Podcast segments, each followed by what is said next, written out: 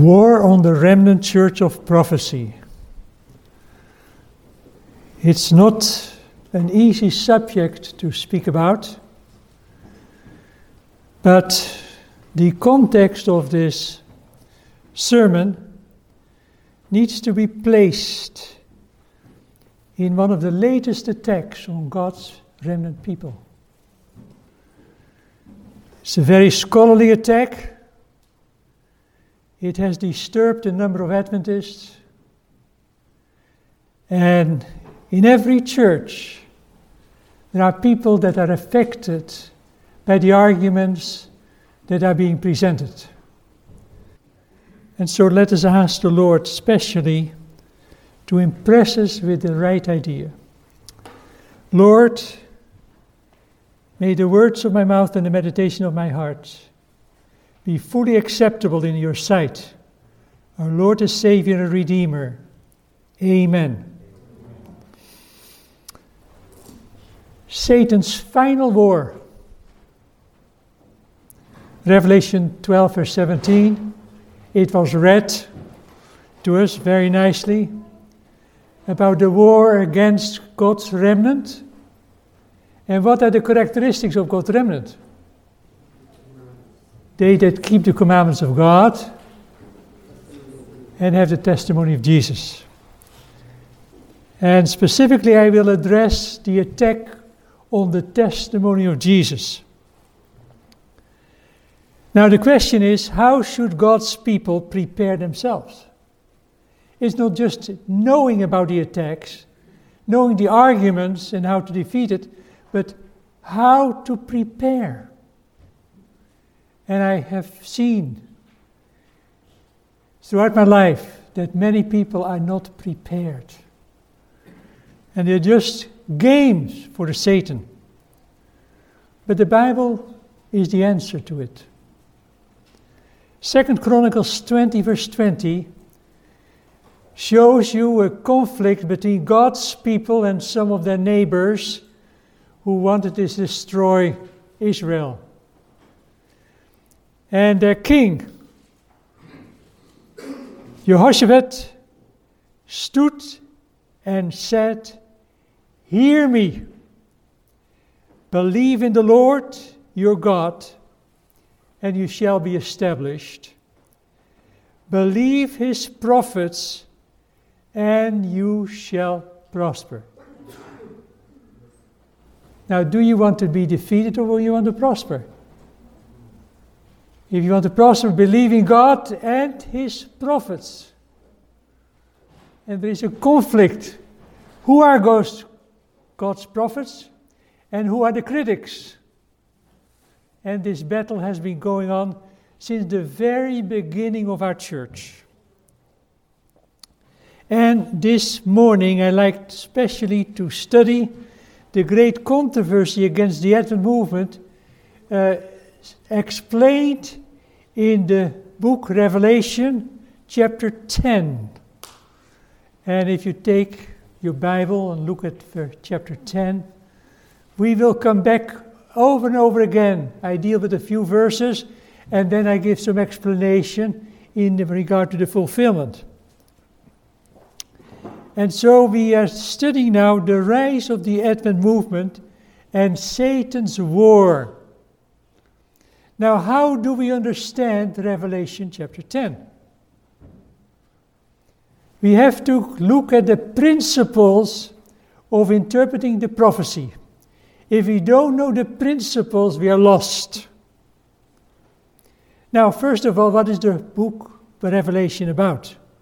And you will never understand the book of Revelation unless you understand the book of Daniel. And when we began our studies in the book of Daniel, one of our participants says, You know, why do we do this? Let's go immediately to Revelation and the seven churches and the seals and the trumpets and all those kind of things. But I said, You know, why not start with the beginning and understand the book of Daniel? Because that's absolutely crucial. And so, therefore, what is the book of Revelation about?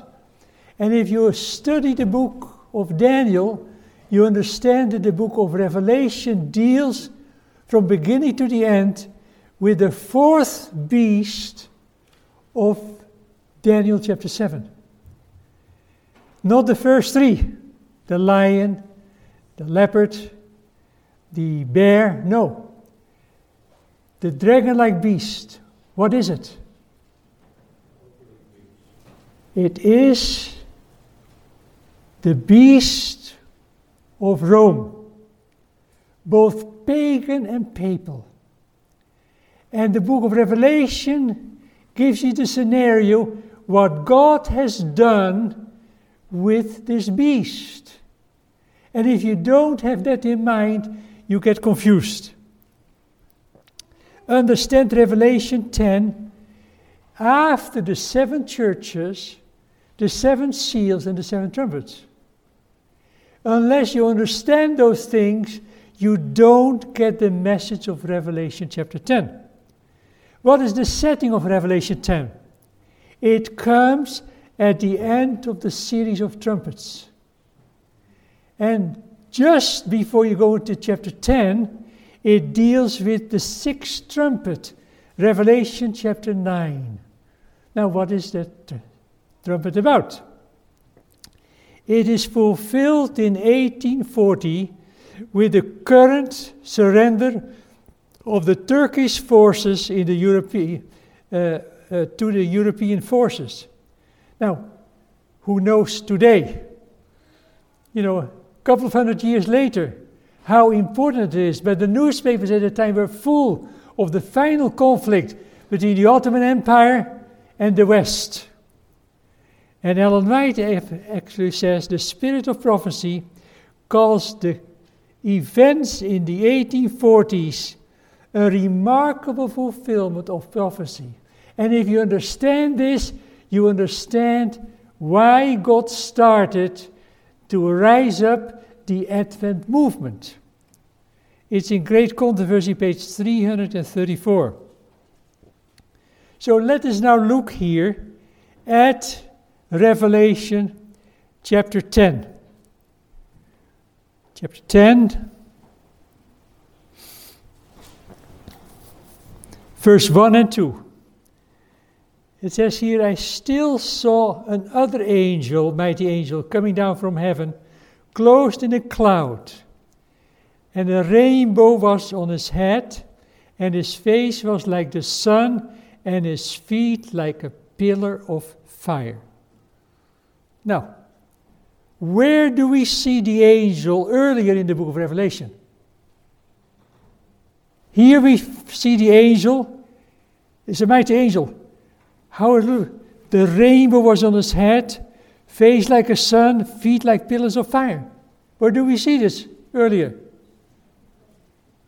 Chapter 1. And who is this angel there? It's Jesus. He comes to the forefront and he walks. And where does he walk? In the first apartment of the heavenly sanctuary, among the candlesticks. They are symbols of the seven churches. And so, from that understanding, we know that the mighty angel that is in chapter 10 is no one less than Jesus Christ. Now, didn't you think that Jesus Christ was working in heaven, in the heavenly sanctuary? Yes, he is. But in this point, in the 1900s, Jesus specially came to planet Earth to do what? To raise up God's remnant. There was a special event there. And in verse 2, what do we read here? Okay, so in Revelation 1, verse 10 to 16, we see then that the angel is Jesus, and we know now that Jesus came. And in Revelation 10, verse 2, here is a message. And what it says, he had a little book, and it was open, not closed. And he set his right foot on the sea and his left foot on the land. Now, is there a place in the Bible where you see an open and closed book? Yes, Daniel 12, verse 4, reveals Daniel, and Daniel is to be opened when? In the time of the end. So, is it very important for us to know that? Oh, yes. Jesus reveals it. And so, the book that is sealed, that is closed in the book of Daniel, is now opened in where? In the book of Revelation. And so, uh, unless we understand the close association with Daniel and Revelation, we miss the point. And how is his position there? His right foot on the land and the sea. So, what does it indicate? That must be important. It indicates the geographical expansion here of this message. It is a message of worldwide impact in the time of the end.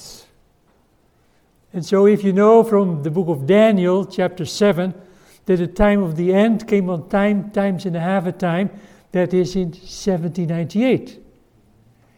Since 1798, the book of Daniel is opened and only God's people understand now what this means.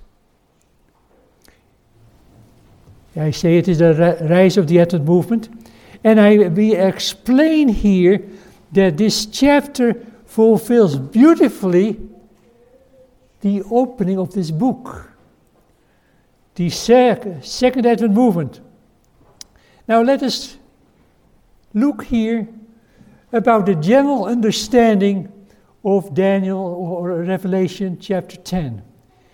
And I present here the general Protestant view on Daniel 8 14, the 2300 year period.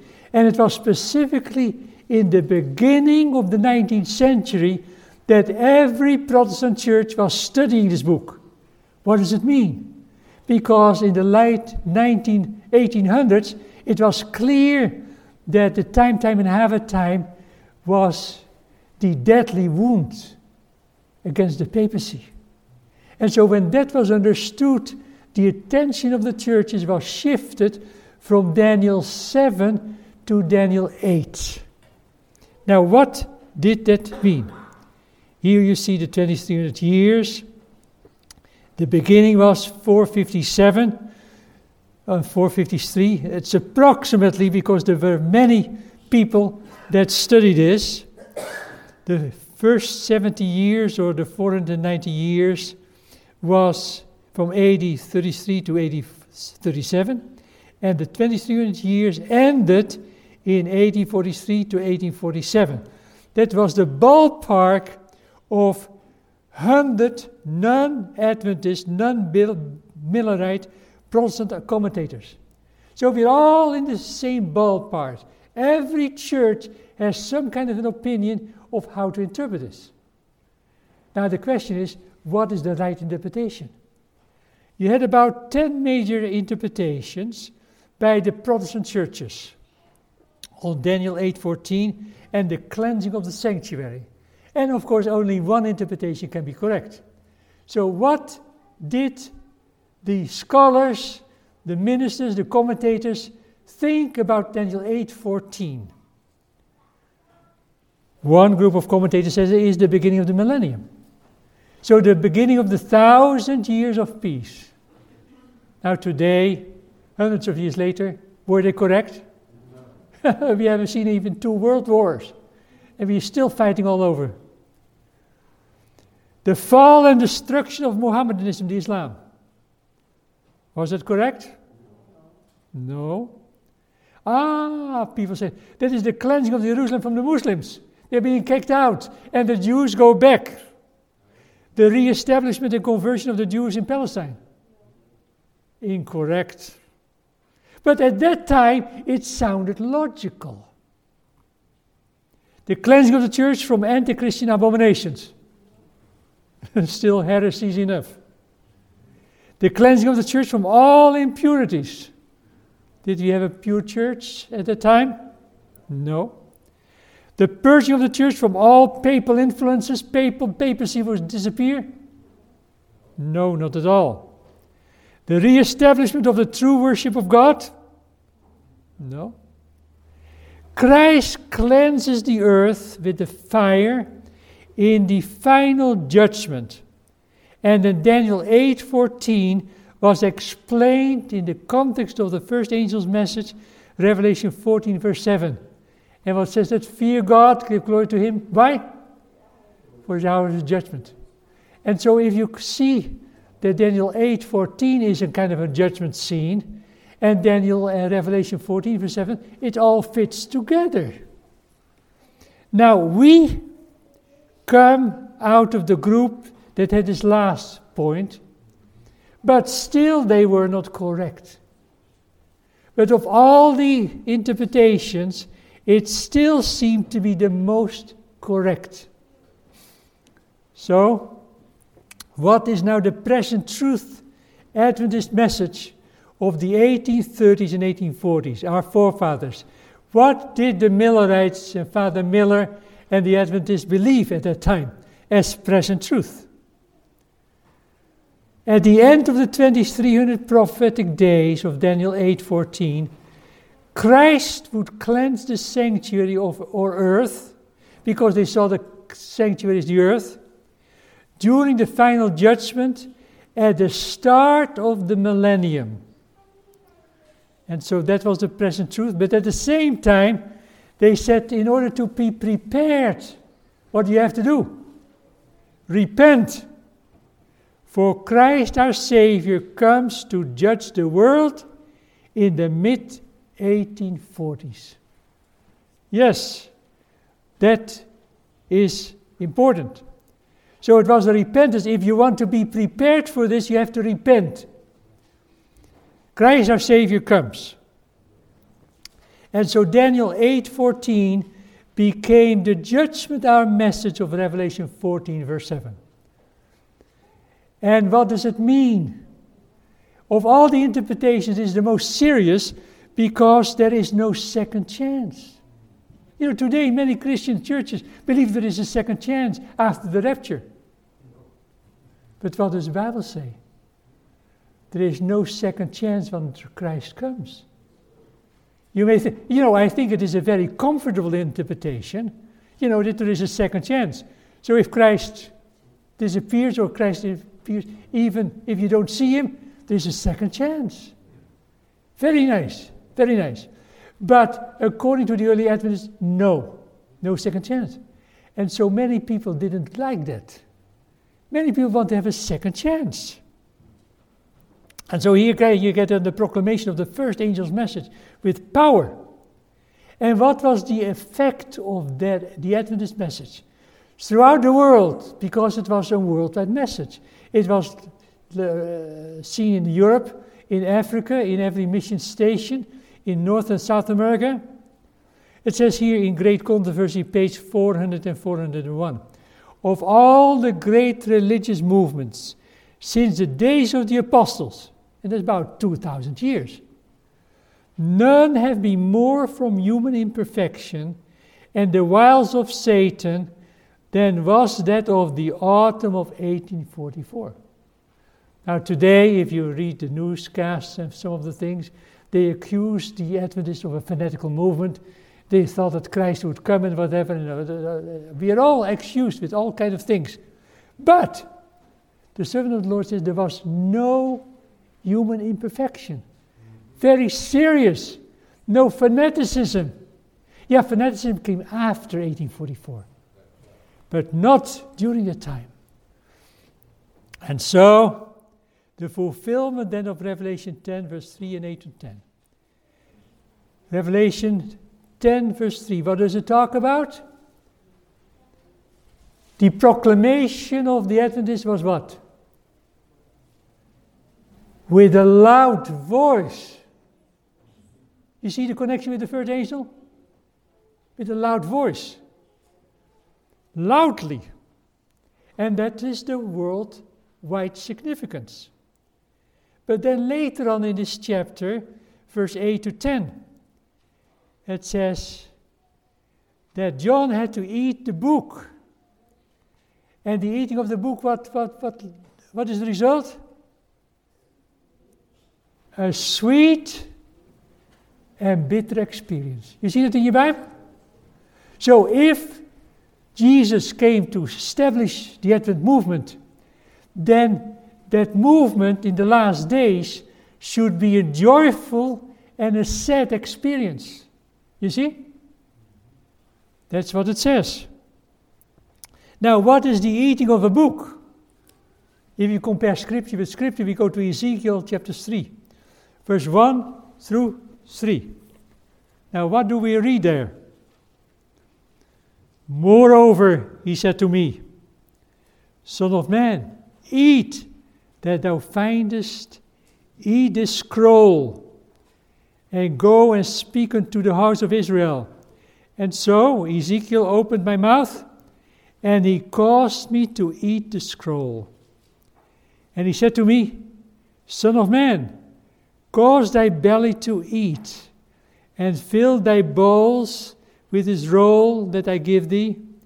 Then I did eat, and it was in my mouth as honey for sweetness.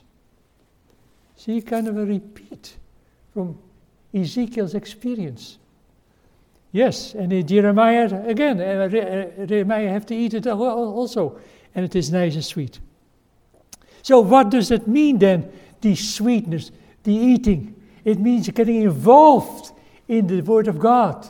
Eat it, digest it, study it, compare Scripture with Scripture. And so the message brings the sweetness and joy. And why do you think of sweetness and joy? What was so joyful? What do you think? What happened to the Advent movement? Was it joyful? Yes. Why? It focuses on Jesus. Oh, he comes eh, as judge now, that is not nice. Huh. It's nice, not nice for those who are not prepared. But if you are prepared, it's joyful, you're ready. And that was the mission of Miller and the early Adventists prepare, prepare, prepare. What did the Adventists expect in 1844? Brother Snow said, Christ our high priest would come out of the most holy place, or heaven, to earth to perform the final judgment. You know, many Christians today believe that when Christ went to heaven, he went into the sanctuary, but it was not a literal sanctuary, it was a whole heaven is a sanctuary. And so, whole heaven is the most holy place. See, that is what they believe. We don't. But we shifted our understanding because we were disappointed. And if you are disappointed about an interpretation that doesn't come out, what do you have to do? Restudy and restudy. And so this did not come through. And so the reaction out to the first angel's message before 1844, an eyewitness report says this The preaching of definite time called forth great opposition from all classes, from the minister in the pulpit down to the most reckless, heaven daring sinner. Early writings, pages 233 and 234. You know, people had no difficulties if he preached from Jesus comes, but a specific time the end of the 23rd, nah, we can't buy that. And so they rejected whole scale this. The Protestant churches then began to persecute the Adventists. Now, the Adventists were in the various churches. There were many, many churches, and the Adventists were scattered all over. And so the religious leaders rejected the first angel's message and persecuted the Adventists. How did they do it? They objected to ministers to members attending the Advent preaching. For example, Ellen White and her family were kicked out of the church, the Methodist church. Why? They liked Miller's preaching, they believed the exposition of the scriptures, and they went into their own church and said, You know, see what we discovered. They said, Oh, you can't do it, he's a heretic. And they said, Okay, explain then why he is a heretic. No, no, no, no, no, no, no. Miller is enough. Get out. And without looking at the church business meeting, they were kicked out. They weren't even invited to attend and event. They disfellowship those believing Advent teachings. They misinterpreted Daniel 8 4 to 8. The 2300 days were days, not years. Falsehoods were circulated to injure their influence. And at times, angry mobs tried to kill the Advent preachers. At times, eyewitnesses wrote down that after William Miller left the pulpit, the people wanted to kill him.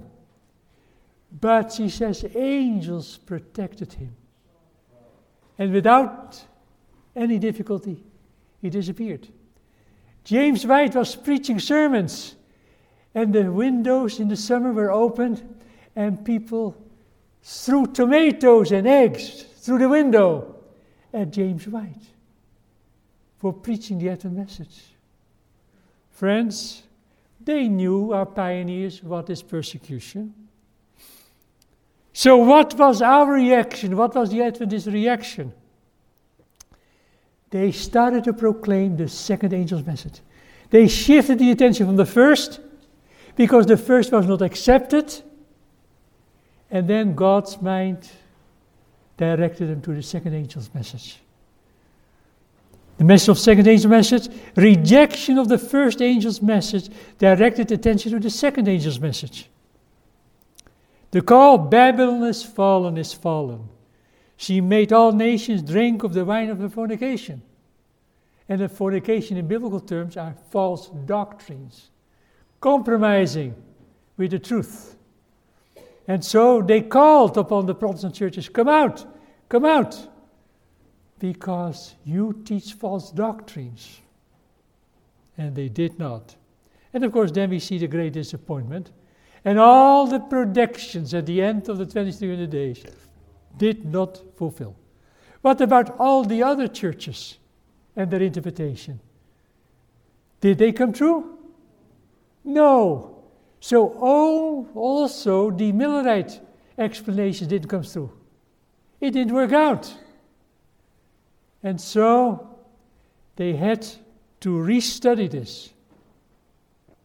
And now we get the light and blessings of the disappointment because God gave them new insights as a result of the further studies. But who had now the light? If Ellen White is the gift of prophecy, testimony of Jesus, why not Jesus using her? It's okay, you know, you have the prophetic gift. Here is the explanation.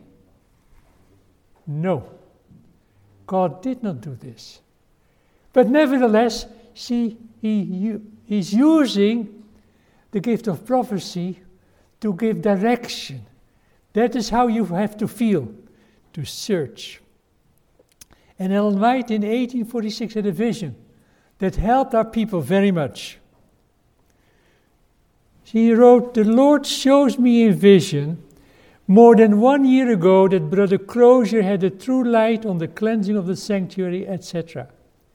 And it was his will that Brother C should write out the view which he gave to us in the Daystar Extra, February 7, 1846. And I feel fully authorized by the Lord to recommend that extra to every saint. A word to the little flock, 1847. So that is what how the Lord helps. Hey, look at this, look at this. Because Crozier and Hiram Edson and brother Dr. Um, Hahn had studies now for over a year dealing with the disappointment. And what does it mean? And here is the publication the Daystar. It's an, uh, you know, it, it, it is about 10 pages, and that explains now what happened at the end of the 2300 days. I wonder how many of us have read that light? Can I see hands? I see one hand. Uh, you know, I mean, I think it would be helpful for some of you to find out what is this light. You know, if it is God says it is light for the last days, we may as well find out what was the end of the 2300 days. Don't you think so? So here you have assignment. As a professor, I give you an assignment. That's what you have to do. You know, it's interesting here. People would complain of this article if it would appear today in the review. Why? People say, it's too heavy. And we need to have stories, stories, stories, but not Bible text, Bible text, Bible text. In this article, you find hundreds of Bible texts. And that's heavy, heavy. And so, what did Brother Crosier and Edson come to the conclusion of? Light of the sanctuary. The result of the study of the earthly sanctuary. The sanctuary of Daniel 8:14 is this, not the earth, but it is the sanctuary in the time of the end. And the sanctuary of the time of the end is not the earth, but what is the sanctuary in time of the end? Where is that? In heaven. See? Christ's ministry in this is the antitype of the ministries of Melchizedek and Aaron in the book of Hebrews. So if you want to understand fully what this sanctuary is in Daniel 8:14, you have to understand the book of Hebrews. If you don't, you will never understand this. And it is a beautiful thing. Ellen White says, you know, you have to compare scripture with scripture. And that is how you grow. Grows your true light. Like in the earthly sanctuary, Christ's ministry has two phases. In a two apartment heavenly sanctuary, you know what Moses did? He made here the model of the sanctuary, and what was the real one? In heaven. So, by study of the earthly sanctuary, you can understand the heavenly sanctuary. If you don't do this, you will never understand it. So, really, if you want to have been a die in the wool Adventist, you have to study those things. Not simply sit in the audience and say, ah, that was a nice sermon. Excellent sermon. I follow this evangelist. I follow. No, you follow Jesus in his word. Are you not with me? That's what we have to do. If we want to grow, this is the only way to grow. If we don't, we are swept away by the attacks of Satan. The heavenly sanctuary must be cleansed. That's what the book of Hebrews tells us. And Christ performs the antitypical Day of Atonement as the second and last phase, and that began in 1844. That's beautiful insight. Fulfillment now of Revelation 10, verse 9 to 11. What is the eating of the book? It leads to a sweet and bitter experience. The message of sweetness and joy by focusing on Jesus coming ended in a traumatic disappointment. But the disappointment became because not every little detail of Daniel 8 we understood correctly. See? And so, yet, the disappointment produces the prophetic remnant. We are the result of the disappointment. But we didn't stay with the disappointment because through our Bible studies we found the answer. Revelation 10, verse 11. What does it say there? What does your Bible say? Thou must what? Prophesy again. So after the disappointment, those that survived had again to prophesy again. And what was the subject of their renewed prophecy? The remnant mission to proclaim the new worldwide prophetic messages. And so in the next chapter, you find the focus of the remnant message. Revelation 11, verse 1 and 2. And what does it talk about? It talks about the new present truth. And the focus is on what? the temple of, of God. And the worshippers there, God's people. Because God's people are the ones who worship in the heavenly sanctuary. And if you don't understand this heavenly sanctuary, you miss the whole boat.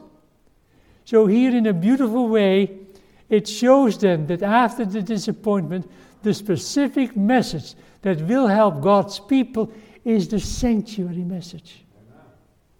You see? Just ask your Protestant friends about what Jesus is doing today, and they have hardly any understanding of it. They have no understanding. The newly discovered truth of the heavenly sanctuary will measure God's people on earth and prepare them for the final crisis in the day of the Lord. See? It was the sanctuary that gave us a lot of new insights that none of the other churches have. And why don't the uh, churches not have? Because they rejected the first angel's message. As you can see here how important the three angels' messages are. And now, as a result of the new insights, the present truth, what is it? Again, it is repent, repent, repent. And accept the crucified Christ and his righteousness. Because his righteousness will justify and sanctify us. Now you say, you know, yeah, that is tough subjects tough subjects. You know, the early Adventist produces a magazine for the young people. Do you know what it is called? The Youth Instructor. And in the Youth Instructor, every issue, Ellen White had a whole article. And you know, this article was not, not full of interesting stories. It was Christ's righteousness, how to obtain Christ's righteousness, how to be sanctified, how to be justified. Do our young people know this? The connection between justification, sanctification, and righteousness. Do they know it? Are they familiar? This is what we have to share with the rest of the world. In fact, you know that scheme of the 2300 days? Ellen White says this is so simple that even a 10 year old can explain this. Now, what about the young people today in our churches? Are they able to do that? I'm afraid not. Oh, yeah, our people, we are concerned about the young people and by all their activities and whatever. But are our young people enthusiastic about prophecy? Maybe our leaders will be able to uh, make the young people to get excited about us. Light of the sanctuary gives us our mandate of mission. The sanctuary light, the sanctuary sheds light on our present and future mission. Here it is. The subject of the sanctuary was the key which unlocked the mystery of the disappointment of 1844.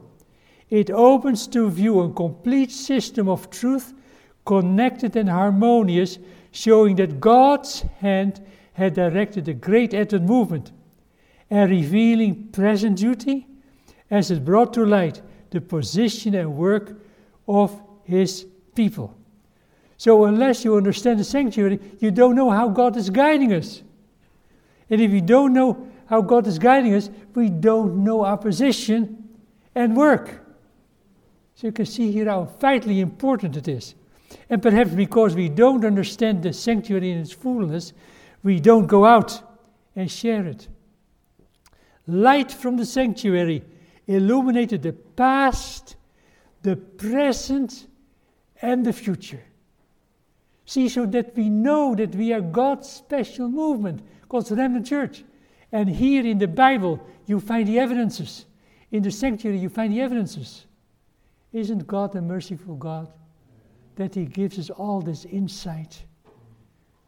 Friends, but Satan is not quiet. He attacks our churches through the non Adventist churches. A total rejection of the Advent movement very, very sad. In the beginning, he attacks the true Adventists because they are a fanatical cult or sect. Adventists are an example of prophetic speculation about the end of the world.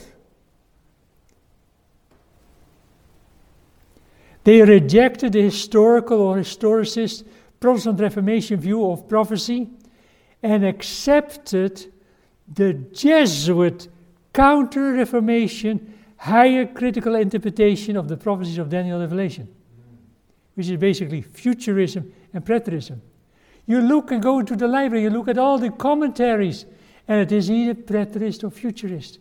What we believe is that God gave to the prophets the view of prophecy that started in the days of the prophet and continues. Every generation got more light and more light until we are today. But the Catholics have said no, because that view focuses on the Pope. And therefore, the prophecies are either fulfilled in the past, preterism, or in the future, futurism. And so that is what you find now throughout the world a confused Protestantism that has lost the mission. And therefore, they can say the, prote- protest, the protest is over. But it is not over.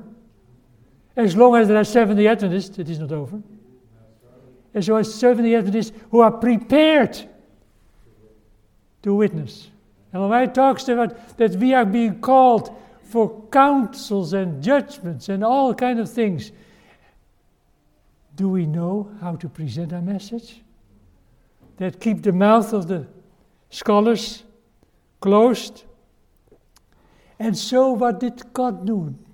What did Christ now do? How did Christ defend us, God's people? How did Christ defend the remnant following the disappointment? The testimony of Jesus came now through the spirit of prophecy. In every Christ, crisis situation, God has his prophets. You believe that? And so here then, manifestation of the prophetic gift among the remnant. Here it is, a fulfillment of last day prophecy. Joel 2, verse 28 to 32. Revelation 12, verse 17, that talks about the testimony of Jesus.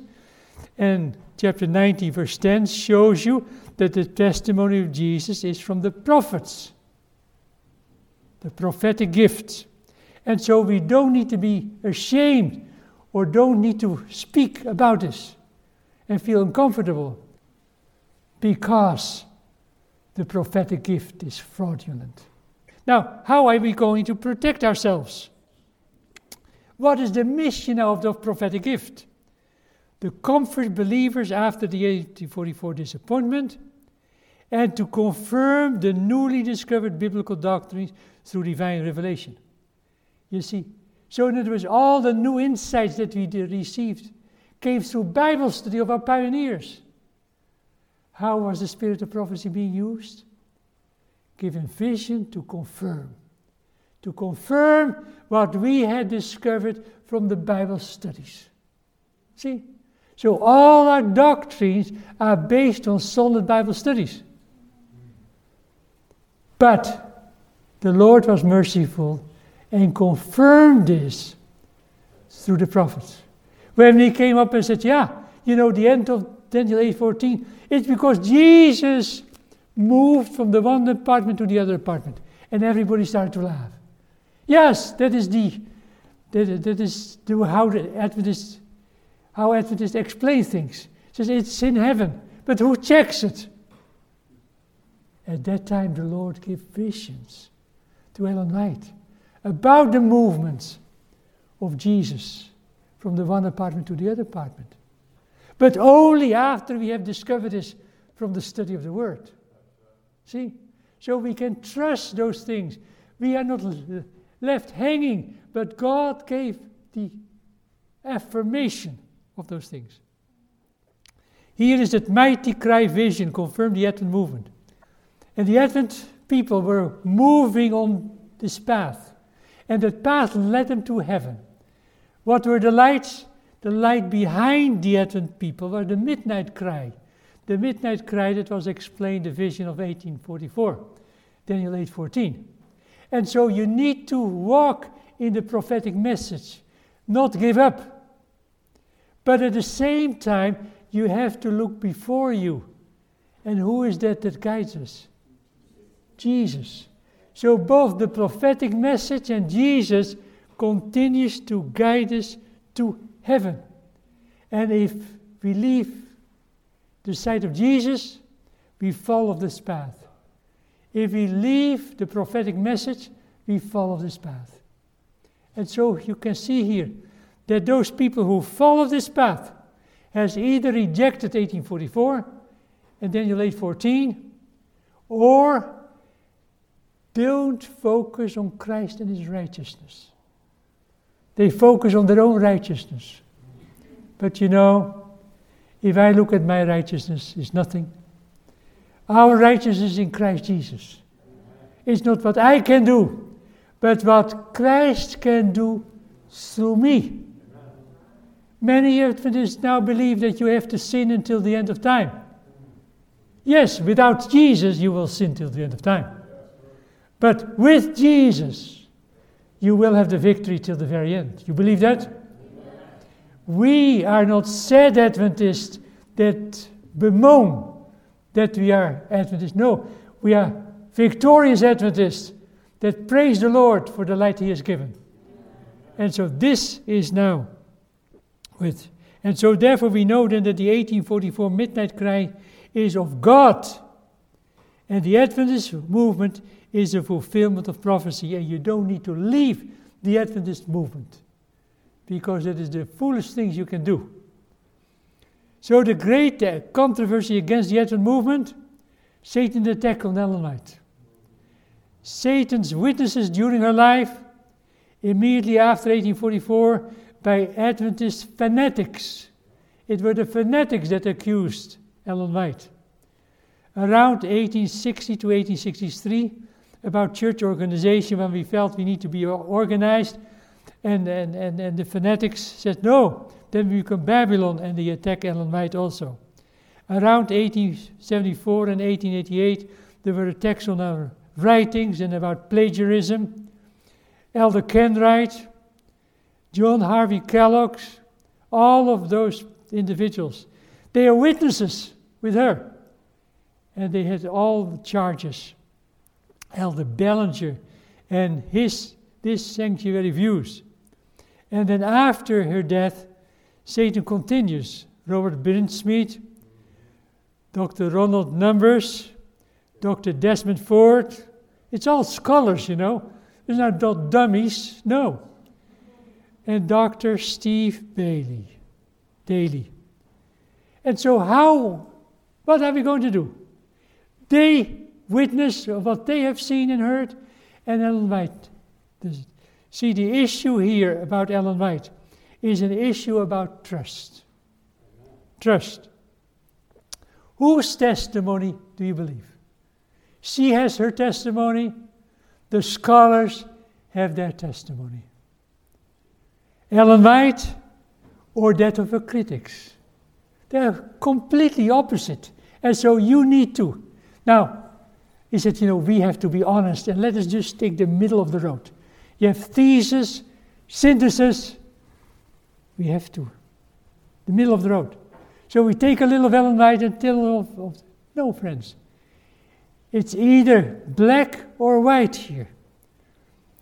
Every accusation by her critics she has denied and explained. I just wrote a little letter about a certain lady who came with all kind of accusations and whatever. White says, no, it's false, it is false, it is false.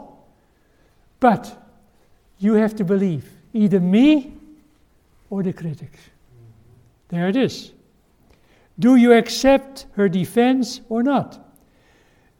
Do they make sense or are they credible?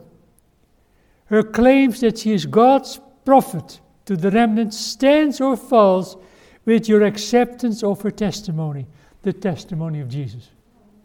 That's it.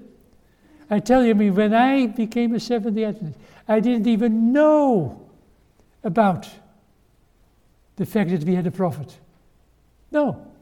I had simply, with, with the fundamental beliefs, I had to affirm that she's a writer of inspirational literature. I mean, Luther is inspirational literature, Calvin, you know. So I had no difficulty in confirming that she was an inspirational writer. But what did I do? I had given up my career as an aeronautical engineer. I joined a sect. I better find out. And right there, I started book after book after book, reading, starting with early writings, and then some of the testimonies or whatever. And friend, it didn't take me long to come to the conclusion that this is not a fraud. The impact that it made on my life was incredible. And I continue to read and to read and to read. And anybody that says she is a fraud hasn't read them or has read them through satanic eyes. Because everything that I have experienced, the education of our children, my marriage, my career in theology, whatever, everything has been guided by her. And I can see, praise the Lord. Was it not for her testimony I was not wouldn't stay here. And so, friends, I can encourage each one of you to do this. And so, keep in mind how to prepare for Satan's delusions. Read Ellen White's personal experiences with providence in guiding the Advent movement. Unless you read it yourself, you don't have faith. But if you have any question about her, do this. Read early writings. Life sketches of Ellen White till 1881. The Ellen White's biography by Arthur White, six volumes with the providential testimonies. And finally, Ellen White and the critics by F.D. Nichol. And about 90% of the critics that we have today and the arguments are explained there. So, friends, we started out with Second Chronicles 20, verse 20.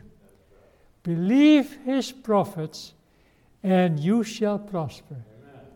Friends, I hope and pray that if you have any questions about this gift, don't put it aside, but start reading and studying.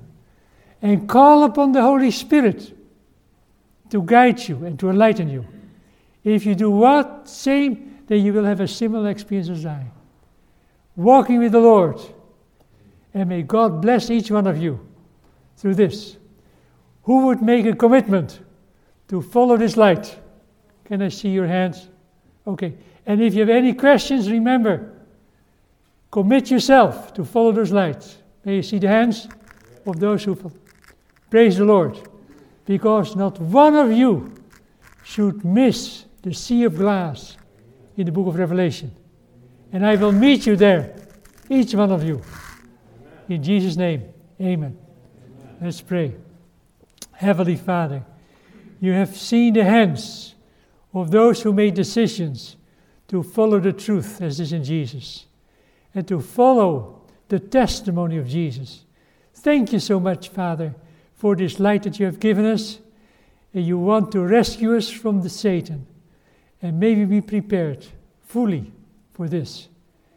And Father, Send especially your Holy Spirit to those who have any questions about this gift. And may they be honestly finding the light, the prophetic light behind us, and the light of Jesus before us.